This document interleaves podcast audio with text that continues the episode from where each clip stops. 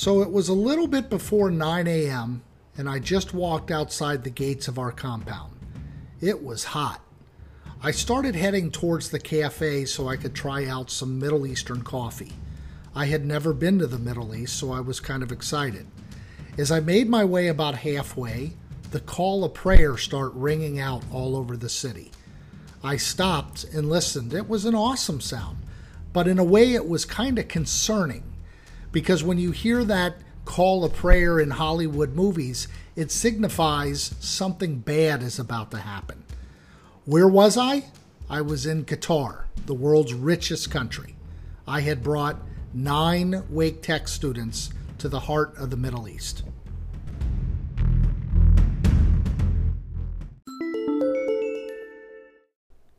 So I actually pronounced this country Qatar. If you go to the Middle East, you'll hear them pronounce it Qatar.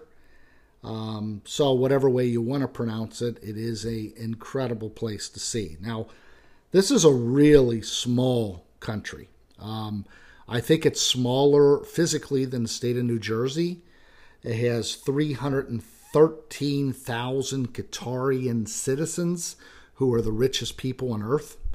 But they also have 2.6 million people from places like India, China, Bangladesh, and the Philippines who are there as guest workers building up this country, not only the cities and, and the uh, um, sites, but getting ready for the World Cup. So you have uh, almost 3 million people in a really small area, um, but it certainly doesn't seem that crowded when you're there. So what happened was we were invited, or I should say, I was invited to Qatar back in 2014 uh, by William Peace University. I uh, been teaching adjunct uh, part time for them, and they knew I was working on building up the travel abroad, study abroad at Wake Tech. So they asked if I wanted to do a joint trip with them uh, to Qatar, and uh, William Peace had been doing prior to that trip an exchange program where students would go over there, and then uh, about 10 Qatarian girls would come over to William Peace and stay on campus and tour Raleigh.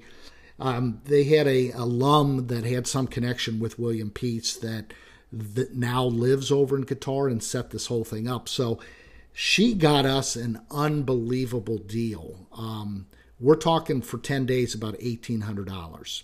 And that is half of what other trips cost. And this was loaded with things to do, which I'll get to later in the podcast. Um, the $1,800 included round trip air, included the food, which was unreal. It included the compound we were staying at, it included the university tour, and all the touring we did that was on our itinerary for the 10 days. So, um, packed for $1,800. So, I did get a pretty big response uh, from students at Wake Tech. And what happened was we had some students who really wanted to go whose parents did not want me to take them to the Middle East. And I can understand uh, next to Iran and some other countries you hear about on the news. So, what I had to do was send uh, those, I think it was three sets of parents, a 60 minutes video that showcased and profiled Qatar the year before. And it was a really good segment on 60 Minutes. And um, after the parents listened to that or watched this 13 minute clip. Uh, all three of them gave permission. Actually, two sets of parents asked if they could go, but uh, they were not able to go. We didn't have space. So I ended up taking nine Wake Tech students, and William Peace took another four, and I went with two other faculty from William Peace. So we had a, we really did have a nice sized group, and it was unbelievable. So I want you to hear the the preview. It's about a minute and a half on 60 minutes. Uh, that gives you an idea of what Qatar is like, and then I'll be back with you.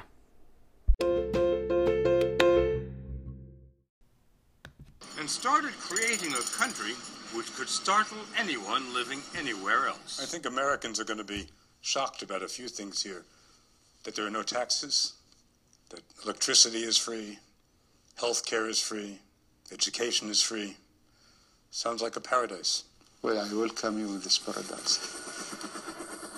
The Emir's paradise is rising from the sands along the western edge of the Arabian Gulf. In Doha, Qatar's capital, entire new neighborhoods have been built on land reclaimed from the sea, and the buildings have one thing in common bling. Doha's skyline looks like it was designed by architects who didn't talk to each other, didn't like each other, and engaged in experiments they could never get away with at home. And a Qatari can live anywhere without ever leaving home. A virtual Venice is around the corner, Rodeo Drive is down the block, and there are world class restaurants in the ancient Arab souk, which was built five years ago. We did so much in that country on our 10 day tour. It was mind boggling. Um, I mean, we started with the uh, big Islamic art museum, which was downtown Doha. Um, a billion dollar art collection, about nine stories tall, uh, gold and statues and paintings. And I'm not one for uh, museums, I like them, but this one I loved. It was really something to see, and it's right downtown Doha on the water, and it's absolutely gorgeous. So we kind of started with that. We went to um, a desert safari event way out in the desert. Um, you get out there and you can get to see the Persian Gulf, and you actually can see into Saudi Arabia. And uh, these guys take you on a desert safari tour. I split the sp- students up into three different uh, Land Rovers and they let the air out of the tires and i mean they fly through the desert cranking music and um, you're going almost on the, your side like you're going to flip over and i think they do flip over here and there uh, but we were lucky and we didn't flip but and nobody got uh, motion sickness. I thought for sure with the amount of action that we were going in these land rovers that people were going to get sick but we survived and it was really an experience. Um, you know, we went to uh, uh, one of the areas on the Persian Gulf that was part or is part of a military base, and we had a outdoor dinner, and we played volleyball, and we went down to the the beach, and it was just you know uh, just a night to just sit back and say you're in the Middle East having a picnic and uh, just a lot of fun that night. And they had entertainers and belly dancers and things like that. Uh, the students got to ride camels. It's it's the the time I realized that camels really don't like people on them. Uh, they growl and they hiss and they they have little face coverings so that those teeth aren't going to bite you. But uh, some of the students were brave enough to get up on the camels, which getting on and off of a camel is not the easiest thing for anybody that knows. Um, one of the nights uh, we were split men and women. Uh, the men went to uh, these two guys, they were brothers. We went to their house, and I think the house was eight, ten times as big as a house you see in Raleigh. Had a deck the size of my backyard at the time I lived in uh, uh, a pretty good size house. I, the deck had a big screen television, and they were watching soccer, and they hosted the men, and they had uh, a huge uh, bowl of rice and chicken that we kneeled down and sat with them, and we ate this with them, and um, we had hot tea and coffee that were served by servants on the back deck, and I know the girls from the trip, they got to go to uh, one of their host contacts and enjoy a uh, dinner and got to see the girls without their abayas. And uh, that was a highlight of the trip. So we, uh, we, we took a class, at least the men, at the Qatar University.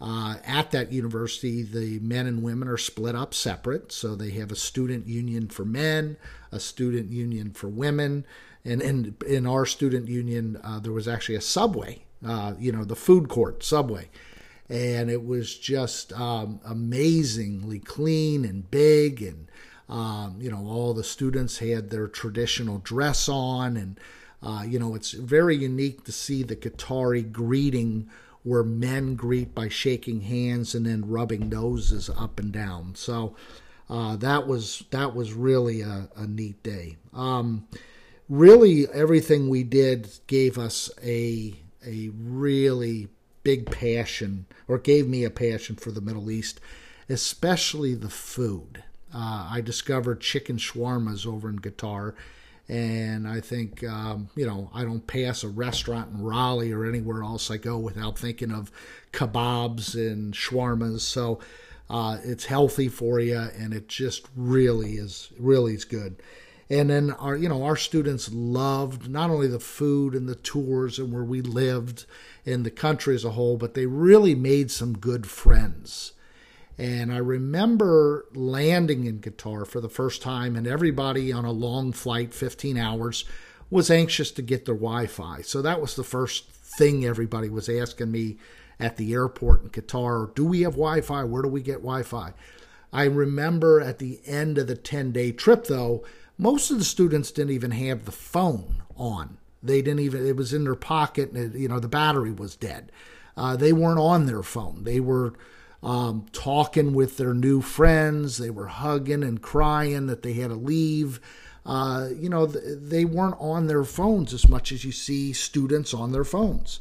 And it really, it really told me they had a high motivation and interest to learn as much as they can about the Middle East. And uh, one of our uh, participants, Jeremy Schaus, I remember him remember him telling me that now he was thinking about taking Arabic. He always thought about taking foreign language, but Arabic was now his number one choice. So uh, hopefully he uh, he followed through in that um, that venture. So we have another student that I want to uh, introduce and give her a call.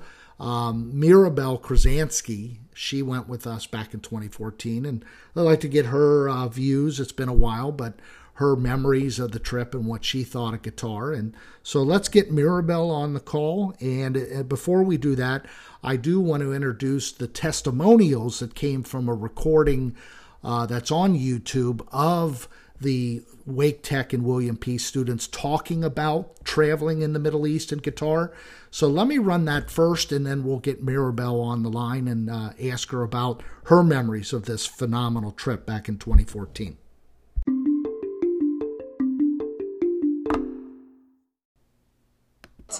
Qatar University. It's amazing. I mean, the stereotypes you hear back at home are that it's just going to be a bunch of sand and camels and people with rags, but it's it's amazing. It's the most built-up city I've ever been to. It's important just to break those barriers of, of what you hear back at home, and there's so much more to see out there. There's so many people to meet. All the people we've met are uh, absolutely fantastic and so nice, and um, they have so many interesting stories to tell you and things to talk about, and you can learn so much when you travel abroad. It's an amazing trip. It was super enlightening. I got to meet some amazing people and try different foods I've never seen in the United States. Um, it was an awesome adventure and I would recommend it to anyone. I'm so happy I came. I also loved having dinner with some of the girls from Qatar. They have huge gatherings with all the girls in the family on Tuesday nights, and we got to meet them and see them without their abayas, so that was really interesting. Yesterday, we went on the desert safari trip. We got to ride in um, Land Rovers all over the desert, and I almost thought we were going to crash a couple times, but luckily we didn't. Uh, that was really exciting, got my adrenaline going, uh, and then riding camels was really scary too, but also fun. I think that Americans are really ethnocentric and that we don't know anything about the world. We watch movies, we see TV shows, and we think we have an idea, but we really don't and there's no way to describe it. I can show you pictures, but I can't give you the adrenaline rush that I had. There's no way to describe it like that. It was interesting because you actually had a bargain, and in the U- U.S., you never usually have to bargain for anything. So that was kind of fun because you actually got to meet the shoppers and you actually got to see how they ma- hand make purses and how to string pearls, and it was just great it's just such a beautiful country, and you get to meet a lot of great, friendly people, and the culture is beautiful. You read about it, you can read about it, you can watch it, but you have to actually travel and and get to know people and you know see the places and you never know you, can, you may learn you always learn new things i have So we have Mirabelle on. Yeah. How you doing? Yeah, I'm doing good. Good, thank you. It's been a long time since that trip to Qatar. Yes, I know. it, it seems like at least 15 years. It's only been since 2014, so six years, but man, it seems like a long time ago. That was a great trip. It was a great trip. Uh, I still remember it. Did you uh, did you like the camel riding or did you get the camel ride? I yes, I did get the camel ride. uh, I remember that. That was one of my favorite parts, actually. Um, you know, and, and it was what I was looking forward to because it was one of the main reasons why I took the trip. I was like, oh, okay, well, I guess it's one of those things: either go to Florida, visit my mom, or go to Qatar and ride a camel. You know. um, what can you think of your favorite part of that trip? Uh, there were so many activities that we did. I, it's hard to even narrow down three favorite pieces. Yeah, there was a. I I enjoyed so much on that trip. I I'd say the sandboarding was fun. I didn't even know there was such a thing like sandboarding at night uh-huh. near Saudi Arabia. Yeah, yeah. Uh, that that was yeah that was fun. I remember making sand angels. That that was cool. That's right. Um, That's right. Yeah, yeah, and um, the the goat. There was a goat festival, and you know, I don't know if it's been the same for everyone else, but I love goats, but I've never seen that many different species of goats all in one area, all in one place. I, can, um, I, I completely forgot. Are you talking the last day at that goat zoo? That it, it was like a goat festival, kind of, and yeah. it was to celebrate just goat herders or goat yeah, shepherds. There we go. Yeah, and they came all over. There was like Australian goats. There was a goat that looked like Darth Vader. Right. It was like there were goats that were so ugly. They were cute. I, I mean, I think I still have pictures on my old camera. Um, but yeah, that is the the uh, Islamic uh, Museum of Art. Yeah, with a billion, yeah. Dot, one billion in collection. That was unreal. Yeah, I'm, I'm not. Uh, I'm not a big museum guy, but I have to admit that that was really a great experience going to that museum. Yeah, I. I mean, just I've, I've always been interested in in Islamic art in general and the calligraphy. So yeah, I just made sure I just I took a bunch of pictures through yeah. all the Quranic texts, yeah, medieval Quranic texts. Um, and there were even automobiles. I think. Yeah. So like, yeah, like a, there was like an old collection from. I whose collection it was. I think I think it was the Emirs. I mean, with all the money they got, it could have been it. It could have been anybody over there in Qatar. The okay, that's right, huh? So what? Uh, I, I forget. How did you hear about the trip to Qatar? Did you just see a flyer, or how did you connect with it? Um, I think I was browsing on the Wake Tech website, um, and I was in the library, and I was actually there to do some errands uh, or something, or um, and then I saw it on on the, the I think one of the pages, mm-hmm. and then I mm-hmm. clicked on it, and it just kind of piqued my interest because I was like, study abroad, Qatar, and I never thought or have you ever seen a a, uh, a study abroad trip in Qatar. You know, yeah. usually it's like you know Spain or Costa Rica, one of those Central American countries, but Qatar, I was like, that's so random. So I was like, okay, let me like read into it, and yeah.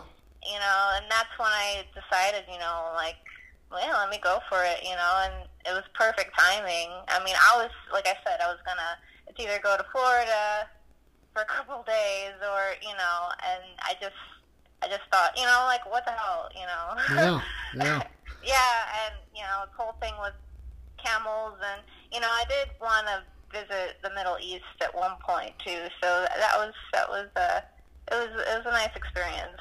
Yeah, for sure. Yeah, did it change at all, or your perception of the Middle East, or were you all did you already have a very favorable perception? Um, my perception of favorable. I mean, uh, I was pretty open-minded in the beginning. Um, Since Raleigh was already, you know, mixed.